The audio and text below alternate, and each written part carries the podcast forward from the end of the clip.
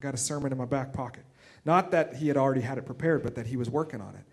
And he had two passages of scripture that he wanted to do. And this is what I love about Nick. Is he texted me back early or kind of right before this and went, I was probably a little too ambitious. I'm just to do one. And I think usually it's the other way, is that we're like, what's the least amount I can talk about? And Nick looks at the Word of God and loves it and goes, what's the most I can give you? So I promise you not that he will be shorter than me, but he might be more interesting. So, Nick, welcome.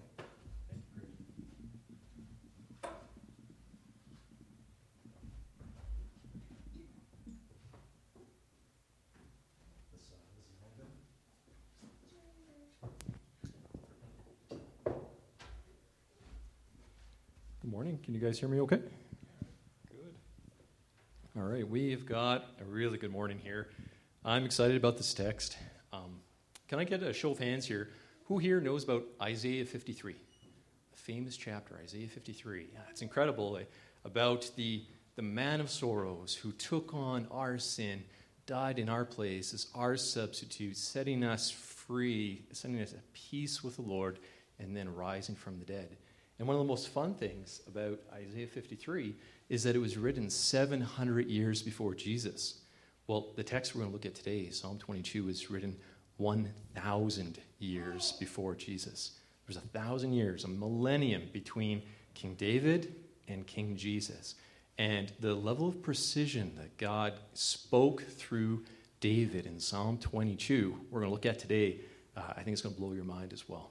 So, uh, if you're not there yet, please turn over to Psalm 22. And if you're, uh, if you're newer to the Bible, uh, I want to give you a little bit of an intro to the Psalms. So, this is my daughter Abigail here coming to give me a hand. Uh, so, the Psalms, uh, there's 150 of them. They're divided up into five books. Uh, of those 150, about half of them are written by King David. it's amazing. The, this man, the life that he lived, going, we know the story of going up against Goliath when everybody else was terrified. And this young shepherd for, from Bethlehem said, What? God, Yahweh saved me from the bear. He saved me from the lion. He'll save me from him too. And took him down to the glory of God and uh, on the run from King Saul, on the run from Absalom, his son later on. And, and this man, David, would compose these, these poems, these, these, um, these stories calling out to the Lord.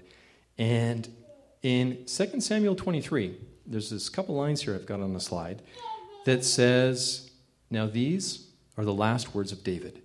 David, the son of Jesse, declares, The man who was raised on high declares, The anointed of the God of Jacob, and the sweet psalmist of Israel. What a cool way to talk about somebody in their last words the sweet psalmist of Israel. And this is what David said. This is his quote The Spirit of Yahweh, which is the name God gives himself in the Bible, the Spirit of Yahweh spoke by me, and his word was on my tongue.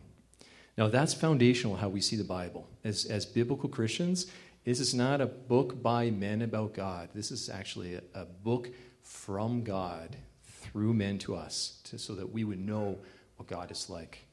And so the Spirit of Yahweh spoke by me, and his word was on my tongue. Remember that today as we go through Psalm 22.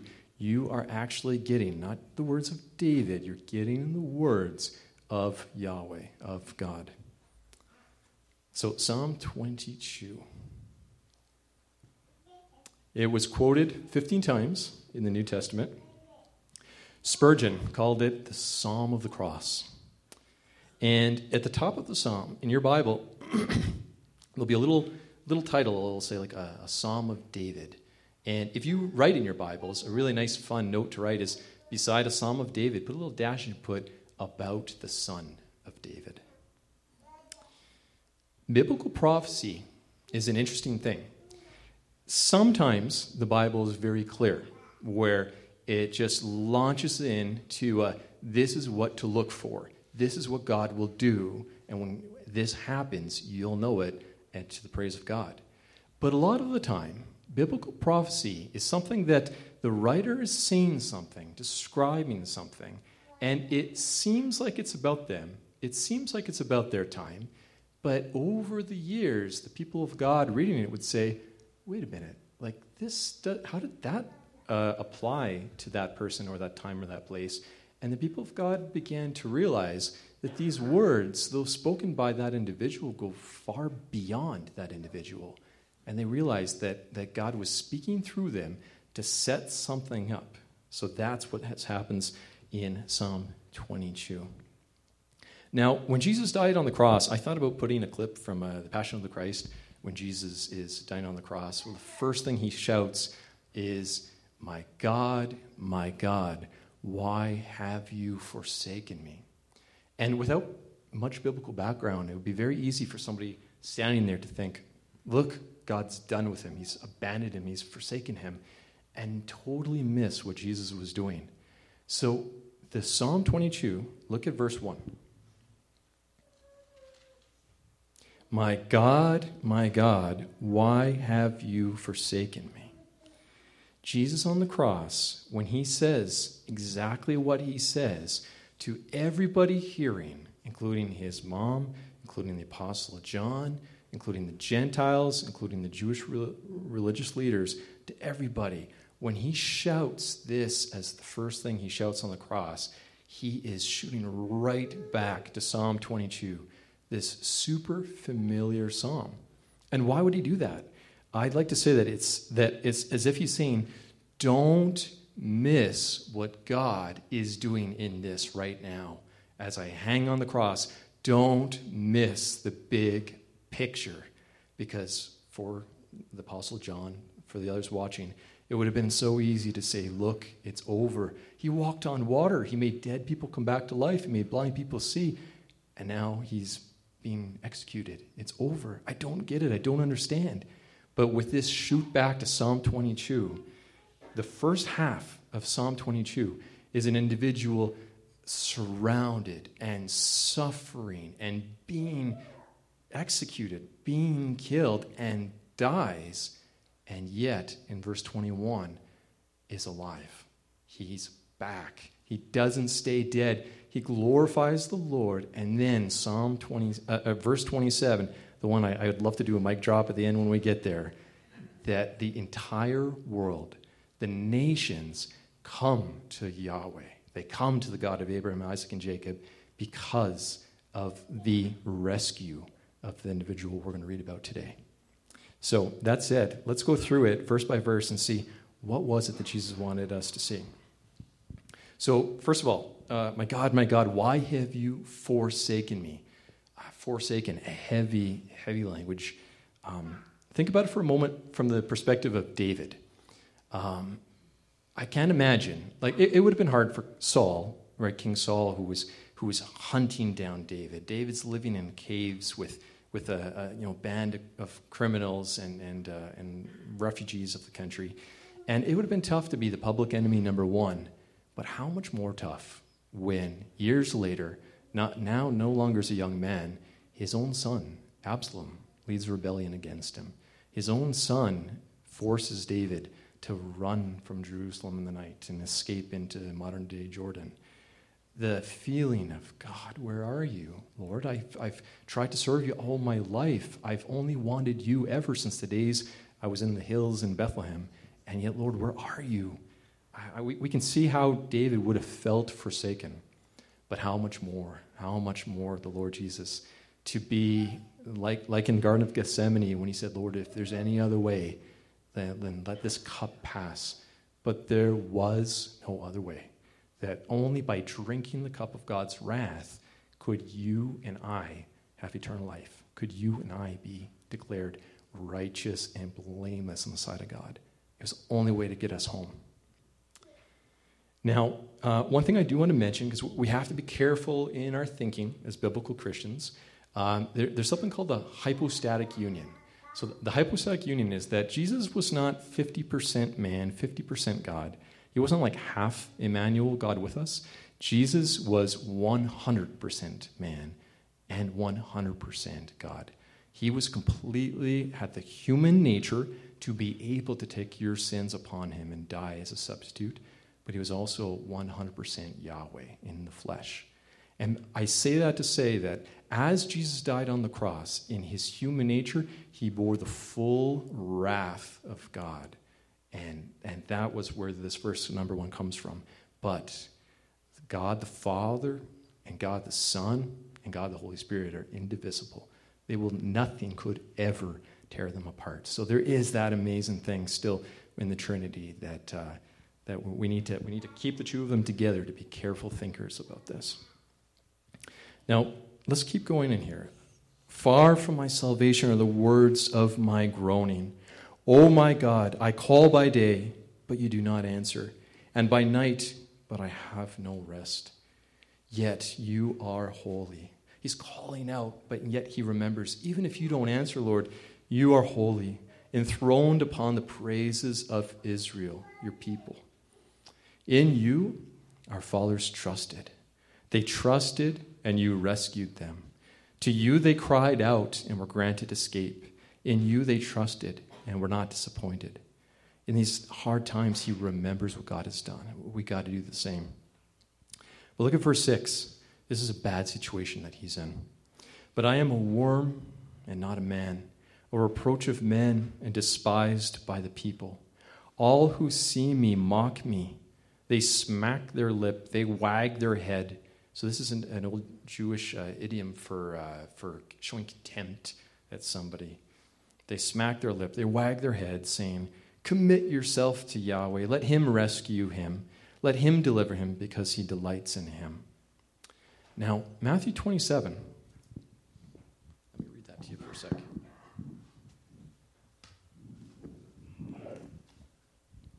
In Matthew 27, Jesus on the cross, listen to this. Does this sound familiar? So 37 to 43. And above his head, they put up the charge against him, which read, This is Jesus, the King of the Jews. At that time, two robbers were crucified with him, one on the right and one on the left. And those passing by were blaspheming him, shaking their heads and saying, You who are going to destroy the sanctuary and rebuild it in three days, save yourself. If you are the Son of God, come down from the cross. Like, how, how evil. You think about it, like what, a few days ago and over the last three years, these people were, were running like, Lord, feed us, give us bread, heal us, Lord. Like there, there was one time it was so packed that, the, that some really clever guys, you know, disassembled the roof tiles to, to just get their friend in front of Jesus to, to be able to be cured. Um, and to go from that to now the crowds blaspheming him. But you notice that in verse 39, shaking their heads. That's the same thing as we saw back in Psalm 22 saying, You are going to destroy the sanctuary and rebuild in three days. Save yourself. If you are the Son of God, come down from the cross. Look in verse 41. In the same way, the chief priests also, along with the scribes and elders, were mocking him and saying, He saved others. He cannot save himself. He is the King of Israel. Then let him come down from the cross, and we will believe in him. He trusts in God. Let God rescue him now, if he delights in him, for he said, I am the Son of God. So, John Stott, in The Cross of Christ, he said this. I think it's so fitting. He saved others, but he can't save himself. Their words, spoken as an insult, were the literal truth. He could not save himself and others simultaneously. He chose to sacrifice himself in order to save the world. And coming back to Psalm 22, verse 9 Yet you are he who brought me out of the womb. You made me trust when upon my mother's breasts. Upon you I was cast from birth. And then this part, I love this. You have been my God from my mother's womb. That is good theology. You have been my God from my mother's womb. It, there's a certain stage of life, obviously, that we don't know the Lord, and salvation comes, justification comes at the moment you put your faith in the Lord. But really the Bible teaches that from eternity past, Ephesians 1 says that God already knew you and loved you and chose you and already knew that the year, the moment that He would transform your heart, change your heart, and make you His. And it's irresistible. And when it happens, you can run for a while and it'll suck. You'll feel like Jonah on the way to Tarshish and Nineveh, but you'll be miserable until you realize that there, there's only one dad, and he's really good. And when you come back to him, you have found the, the meaning of life. Verse 11 Be not far from me, for distress is near, for there is none to help. So he's alone. He's abandoned by God. He's completely alone. And what his, what's the situation? Many bulls have surrounded me. Strong bulls of Bashan have encircled me. They open wide their mouth at me. Picture that. Picture one bull in front of you, how terrifying that would be if you were suddenly in a bullpen and no, nowhere to run. But imagine multiple bulls surrounding you. Just that image of that, of how terrifying that would be if their horns there, the, the nostrils, and the, the ability for them to stomp you into the ground. And, and abandoned by God and alone and surrounded by these bulls, they open their wide their mouth at me. As a lion that tears and roars, I am poured out like water. Almost picture like those water libation sacrifices, a sacrifice happening here and all my bones are out of joint. Now, I'd want to stop here and say, when did David ever be in a situation where all his bones were out of joint? I mean, he was strong. He was, he was, he was a really athletic guy. I mean, to take on Goliath, to endure in the mountains for years, to uh, what, what the people would say uh, uh, Saul kills 1,000 and David kills 10,000. Uh, he, was, he was a man of war till the end and then eventually um, died uh, of natural causes, all my bones are out of joint. Now, stretched out on a cross, stretched out on a rack, a medical doctor in the Case for Christ, there's this incredible chapter where the question is could Jesus have actually survived, medically survived the crucifixion? And the doctor goes through what would have happened to the body in the flogging, what would have happened to the body in the blood loss from that, the, the hypovolemic shock, where there's just not enough pressure anymore, and what that does to the body. And then being uh, nailed to the cross, to the, the center crossbeam that he had to carry, that when he would have slumped forward, the shoulders would have dislocated at least by six inches, and would have both of them would have been popped right out, and that when his feet were nailed to the cross, his chest would have been in the position basically of inhale. And the only way to exhale, to be able to fun- properly breathe, would be to push up on the nails where the feet are, to be able to get one gasp of breath, exchange that CO2 with some oxygen, and then slump down back into it again. That was something that didn't exist in the days of David. David saying this would not have known what, what is this? I mean, maybe he would have seen it in this, but he, he, this was still something yet to be developed by future empires.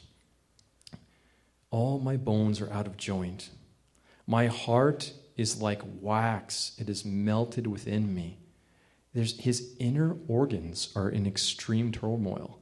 Now, again, uh, the, the crucifixion, that hot heat and pain and stress, that makes sense. But again, like inner organs in turmoil for David, ah, these words go far beyond him. My strength is dried up like a potsherd, and my tongue cleaves to my jaws, and you lay me in the dust of death. We'll come back to that one. Ah, Timmy Tope, Jamoki, welcome. Verse 16 For dogs have surrounded me now, if you might say, for dogs have surrounded me, what is he? Is, is this just metaphor? What, what, what's going on here? The next verse helps us. A band of evildoers has encompassed me. We're, we're talking humans here. The bulls, the lions, the dogs. We're talking surrounded by enemies that are putting this individual in such a state that his bones are out of joint, that he's out of strength, that his inner organs are in turmoil, and that he's now being laid in the dust of death. Um, verse 16 they pierced my hands and my feet. Now, this is exciting. I, have been wanting to talk about this for a long time. I heard back in the day, there's this man, his name's Tovia Singer, and he has a ministry called Outreach Judaism. And their goal is if a Jewish person becomes a believer in Jesus, to get them back to get them out of that heresy, and one step further, to even go after Christians and make you doubt in the New Testament and make you drop the whole Jesus thing. So, a good friend of mine in university uh, started studying it. He's like, Nick, let's study it together. Oh, yeah, sure. And I started hearing it thinking, oh my gosh, this is horrible, horrible stuff. So I found something that was a counter to that, and I secretly studied that so me and my, my friend Josh could have debates. And one of the things that I had heard that this guy had said was, You Christians changed, verse 16, when you said that uh, they pierced my hands and my feet. And he said that the Masoretic text, which is the, on, you'll see it on the left hand side here, the Masoretic text is from 1100 AD. So your Old Testament, my Old Testament, it's based on the Masoretic text. There's the Leningrad Codex and the Aleppo Codex that are about 150 years apart. So it's old, right? 1100 years AD. We're talking Crusade era. That's super old, and it's Hebrew, and it's original. That, that's, that's what we want. But uh, do we have any older? Because it says, not they pierced my hands and feet, it says, like a lion, my hands and my feet. And I mean, what, what, what does that mean? That's t- there's no verb in there. Like a lion, my hands and my feet. And so Jewish people will say, see, you guys have made it up with what you got there. And, um, and that it really says this. So now, first of all, before we get any further, I'd like to suggest, what's that lion doing to his hands and feet? I mean, it's not licking his hands and feet. The context of these fierce bulls and lions and dogs and evildoers, and what do lions have in their mouth? Sharp piercing teeth. So even if all we had was what was in the Masoretic text, I would still say, so destruction to the hands and the feet. But the beautiful thing is we don't only have that. So the Septuagint, which you see on this side here, is a gem. The Septuagint, picture today, uh, Israelis speak really good Hebrew and their English is kind of broken and not so great. But outside of Israel, the average Jewish person probably doesn't speak any Hebrew, or a little bit that they might have learned from a bar mitzvah class. And so, what do they do if they want to read the Bible? They rely on an English version of the Old Testament. Well, back in the day, in, when the Greek language was all over the world, if you were a Jewish person living in the land of Israel, you would have Hebrew, and if you were outside, you would have Greek. And so, if you were living off in Persia or in Egypt or in Turkey or in Greece, you needed a translation of your Bible in Greek. And so, before we were on scene, before Jesus came, Jewish people decided to gather in Alexandria, Egypt, and to create a translation of their Bible of Hebrew into Greek. That's amazing because with no bias of us, we're now able to look and say, okay, when they had that word in Hebrew, what Greek word did they choose to use? And there's all kinds of good stuff that come out of that. And in 283 is when it started. What does the Septuagint say? They pierced my hands and my feet. So we got 1100 AD saying the lion, and we've got before Jesus saying pierced. Both of them Jewish, so we can be like, whoa, it has nothing to do with us. That's, you guys can argue it out. You guys can have your debate we're going to go with the oldest, which still supports really what the Masoretic says. But you get a little bit of a, well, like when there's only two, what do you do? Which one's right? Is it a 50 50? If there's only like a, a, a tiebreaker, if you only had a third, does anybody here, can anybody of you think, is there a third? Do we have some old, old version in Hebrew, which would be even better, right, than the Greek? Does that exist? Shout it out if you can think. Dead Sea Scrolls, that's right. So, once upon a time, your grandparents would have opened up the newspaper in the 1940s and there would have been headlines Scrolls discovered in the land of Israel. They date from the days of Jesus and before um, archaeologists' minds blown. And in, you got a photo here. This is Qumran. This is by the Dead Sea. Uh, if you've been to Israel, you've either gone to it or driven right by it as you're going to the Dead Sea. There's this cave, and there used to be a settlement there. And these caves were the archives, they were the libraries. And back in the days of John the Baptist preaching in the desert, this community, they stored a ton of their Bibles. about 90% of them written on, on parchment, which is a animal, animal skin. About 8 9% of it written on papyri, which is like paper. And then even a little bit of it written on copper, like sheets of copper engraved in, which is, I love it. It's like our waterproof Bibles that will live forever to really you know, make this count, make this last. And so um, they stashed these things here, and they were forgotten, completely forgotten, till about 1946 uh, the, the story is a, uh, a, a, Palestinian shepherd was uh, in the area. His goats went into a cave, picked up a rock, and he chucked it in the cave, to, hoping to hear the goat go, oh, you know, and come back out. And here's pottery shatter. He goes, what the, what the heck is that? And he goes inside, and the pottery, he opens it up, and there's scrolls, and they're Hebrew. And he thinks, ooh, this is worth money. So he goes and he finds an antiquity dealer, and he sells it for a little bit, and, and the dealer thinks, oh, this looks, this looks interesting before they know it, we figure out what this is. That this is from you know, a couple hundred years before Jesus to just a little bit after him, and uh, it goes viral. The Brits come, start digging. Uh, what we ended up with was incredible. And um, so you see some of some of the, the digs here. You see that there. Now the um, Dead Sea Scrolls were translated into English, and I love this. This who did this? Canadians, a bunch of Canadians. Why not, eh? Like, we can't leave it all to the Brits and the Americans. So, uh, Trinity Western, they did this uh, publication where you can see, because we don't, we don't have every book of the Bible in the Dead Sea Scrolls, we don't have every part of uh, every book. So, like, Psalm 22 by God's grace is in there. We don't have every verse of it, but you know what?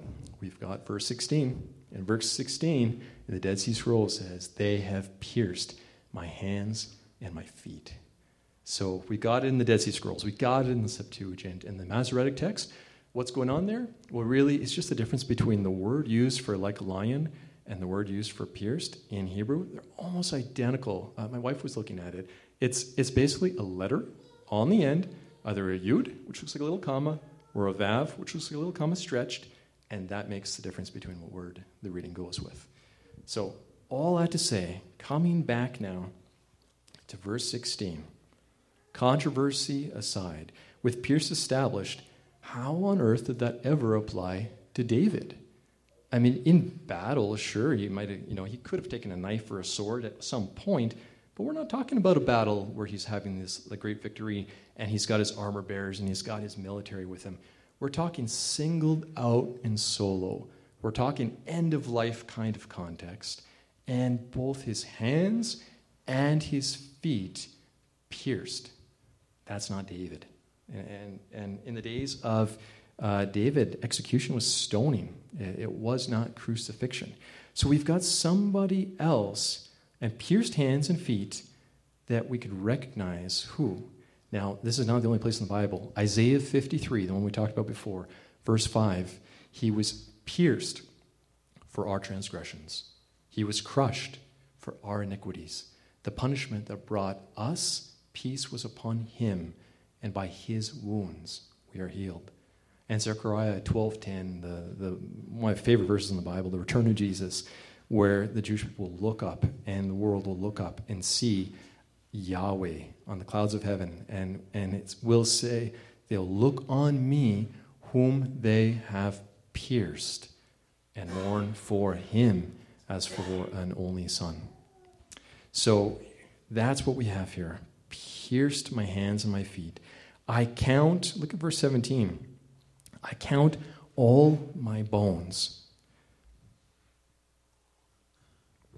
Picture again the rough, brutal medical condition of the crucifixion. He is stretched, he's dehydrated, his skin is so tight that with his clothes removed, which we're about to read, that his bones show. Like his skin's that tight that people can actually see them, that he can count all his bones. That was a major prediction to look for in the situation. They look, they stare at me. That's the other thing. This whole situation is happening with an audience.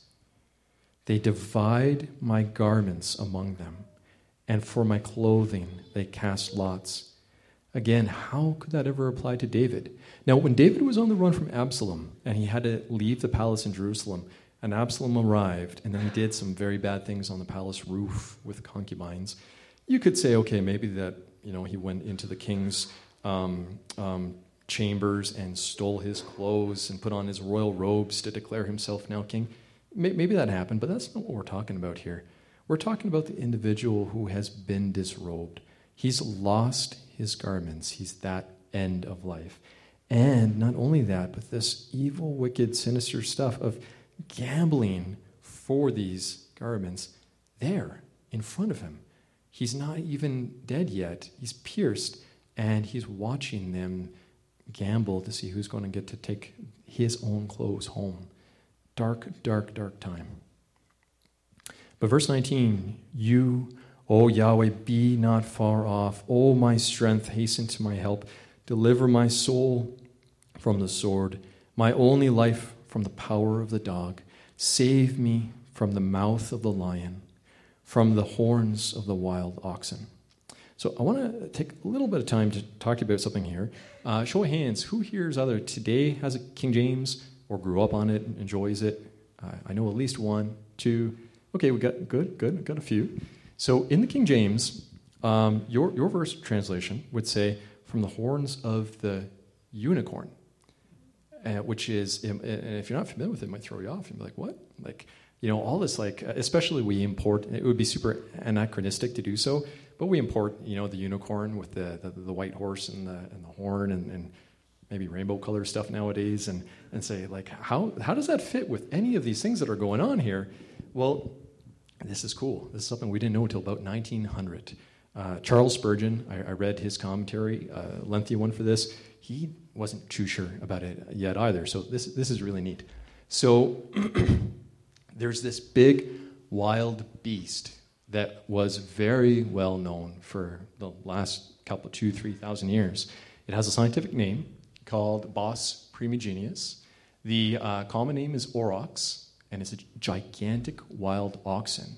Now, their distribution, their range, they're extinct today, but if you look at the, the, the red map there, their range covered Israel, covered North Africa, Middle East, Europe. And these things were tall, like picture moose kind of tall and powerful. They were freaky. And like people would hunt them, which how, how could you not really imagine the food on it in the sport? But people would hunt these things and they would gift the, the horns to as trophies uh, or they would sacrifice them to, to their gods. Uh, Baal worship involved going after these things as well. And these things, uh, the Ishtar gate in ancient Babylon, again, a symbol of power, was these. Now, the Septuagint decided to translate this Hebrew word that is riem. So, riem is not just here, it's actually six or seven places in the Bible. And when you look at all the context uh, of all the places that it's in the Bible, riem sounds like a bull. It, it talks about um, behavior of a bull. It talks about comparing it to domesticated bulls. It talks about the strength and power. And um, and the Septuagint decided to translate riem with monokeros, as in one horn. Be like, well, why would you, like, what, what bull has one horn? But the interesting thing, and the, and the theory out, is that, um, like on the, the picture there of the, the Babylonian gate, in those 2D, uh, whether it's on a vase or on a wall, in 2D, it would almost always be drawn with a one horn from the side view. Like I saw so many of them doing this research again and again and again. It was kind of the standard way that you would draw an auroch, a wild oxen, would be side view, one horn. I don't know why. I don't know why you want make one stick out the side or so, but it is how they did it. And so to say the one horned thing, the riem, um, was how the Septuagint decided to do it. Now, the Latin Vulgate, written by Jerome, 400 AD, when he decided what is he going to use for the word riem, he looked at the Septuagint that said mono keros, and he said, let's do the same thing. Let's do it in Latin. And he said, uni, as in one, cornus, one corn, where we get unicorn from. So fast forward to the days of Erasmus, where he did the Greek text behind the King James, and he went with the Vulgate, and he went with the Septuagint, and he kept, and we got unicorn in the King James. So, all the way to today, early 1900s, a discovery is made with this very similar language to Hebrew called Akkadian. And in this language, the word rimu and images of the wild oxen, which everybody was aware of, and connected it with the, the, the Hebrew one and realized that's it, that's what it's talking about. So that's just why your modern translations would have from the horns of the wild oxen. And I say all that to say this scary images, all the bulls and the lions and the dogs. And then finally, if, if you, you or I were in Alaska and you were solo and you didn't have a gun, Kodiak bear would probably come to your mind. You know, we've seen some movies, and the Kodiak bear, if he came that grizzly, you would think, oh God, save me. Lord, oh God, don't, don't let me finish this way. Well, in the same way, in those days, if you were out in the mountains and, and that um, wild oxen came at you, picture the, the, the steam coming out of the, the, the schnoz and, and coming at you, all you would do would be, oh God, keep me from that. And this wild oxen is the final thing in 21 in front of him, where then, with all these dangers around him, he says this You have answered me. Do you see that? It's the second half, verse 21. You have answered me. So if you write in your Bibles, this is a really good place to do a horizontal line between everything before that and everything after that, because there is a dramatic change that happens from this point on. Now, did this individual die? Definitely, definitely. Let, us let's recap. Verse 15 You lay me in the dust of death. Lay me in the dust of death. A medical condition, abandoned, surrounded by so many enemies, hands and feet incapacitated. Even if he could escape, how is he going to run? How is he going to hold a weapon or anything? There, it, it would be impossible. He's stripped naked. That, that, there's, there's no power left to fight when that is able to happen. His clothes are being bartered in front of him. This individual is gone, is dead in front of them. And yet, to be able to say, But God, you answered me. You saved me. How? Let's keep reading. I will surely recount your name to my brothers. In the midst of the assembly, I will praise you alive and well, alive and saying, and Yahweh did it. God saved me. You who fear Yahweh, praise him. All you seed of Jacob, glorify him, and stand in awe of him, all you seed of Israel. For he has not despised and he has not abhorred the affliction of the afflicted, and he has not hidden his face from him. But when he cried to him for help, he heard. Of you is my praise in the great assembly. I shall pay my vows before those who fear him. The afflicted will eat and be satisfied. Those who seek him will praise Yahweh. May your heart live forever. And now, verse 27. This is incredible. All the ends of the earth, that's everything, that's everywhere. All the ends of the earth will remember and turn to Yahweh, to the Lord and all the families of the nations. Even if we wanted to try to just say, oh, the earth just kind of meant the local. No. All the families of the nations, all tribes, tongues, languages, people groups, ethnicities, all the families of the nations will worship before you. For the kingdom is Yahweh's, and he rules over the nations. All the prosperous of the earth will eat and worship. All those who go down to the dust will bow before him, even he who cannot keep his soul alive. Their seed will serve him. It will be recounted about the Lord to the coming generation. They will come and will declare his righteousness to a people who will be born that he has done it. Now, verse 27, I think, is the most incredible qualification of the Messiah of the world. Because has anybody ever come from the Jewish people, where they were to come from, the Messiah was to come from, specifically born in Bethlehem, has there ever been anybody who has come who has succeeded in drawing people from every nation in this planet to worship the God of Abraham, Isaac, and Jacob? Absolutely. Only one. It's an audience one It's Jesus Christ. No one has ever done that before. Uh, that is something that I, I, I would like to talk to every Jewish person I ever meet about that and say, Have you contemplated that? Have you considered that? Is that not weird for you that this Jewish person who you, you either don't think much about or think, Oh, no, he was just, just you know, whatever, we're, we're dedicating our lives and our eternity to him.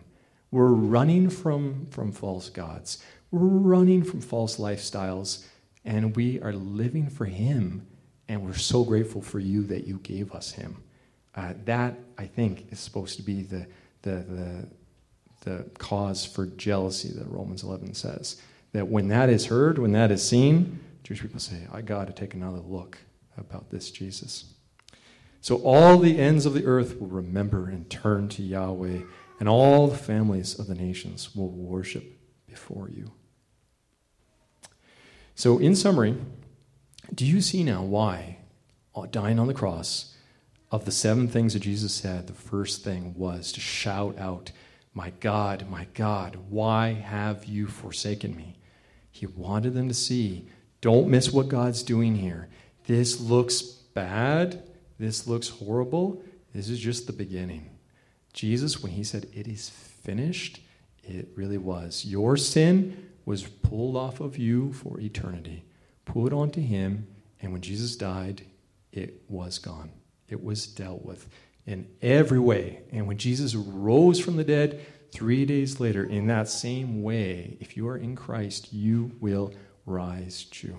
You will hear the, the voice of the Son of Man call you by your first name, rise on that last day.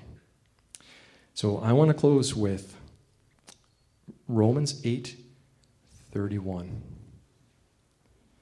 that no matter what you face, no matter what you face in life, that God that rescued Jesus Christ, as he did, he says this to you, no matter what your circumstances. Romans 8, verse 31 to 39. What then shall we say to these things? If God is for us, who is against us? He who indeed did not spare his own son, but delivered him over for us all, how will he not also with him graciously give us all things? Who will bring a charge against God's elect? God is the one who justifies. Who is the one who condemns? Christ Jesus is he who died. Yes, rather, who was raised, who is at the right hand of God, who also intercedes for us. Who will separate us from the love of Christ?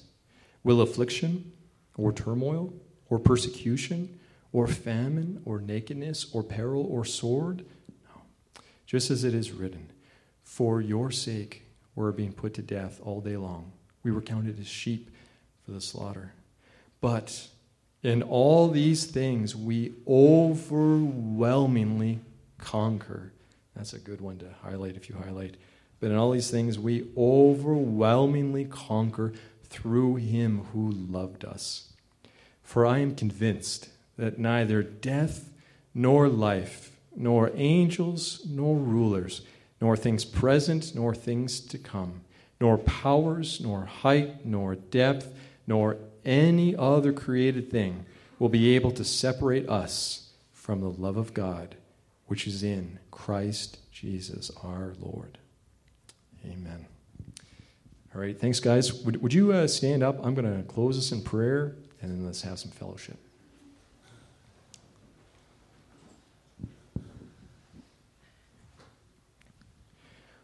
Oh, Lord God, thank you, thank you, Lord, for, for giving us this text.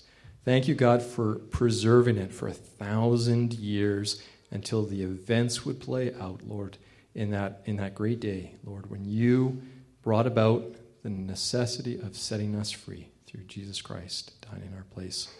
We love you, God. We, we pray, Lord, that for the rest of our lives between now and when we see you face to face, Lord, that this would mean more and more to us. And we pray, God, that the in the little details of our lives this week, Jesus, that we would make much of you, that we would trust you in all things, God, that we would bring you glory, Lord, by our desire for you, Lord, our, our love, our enjoyment of you.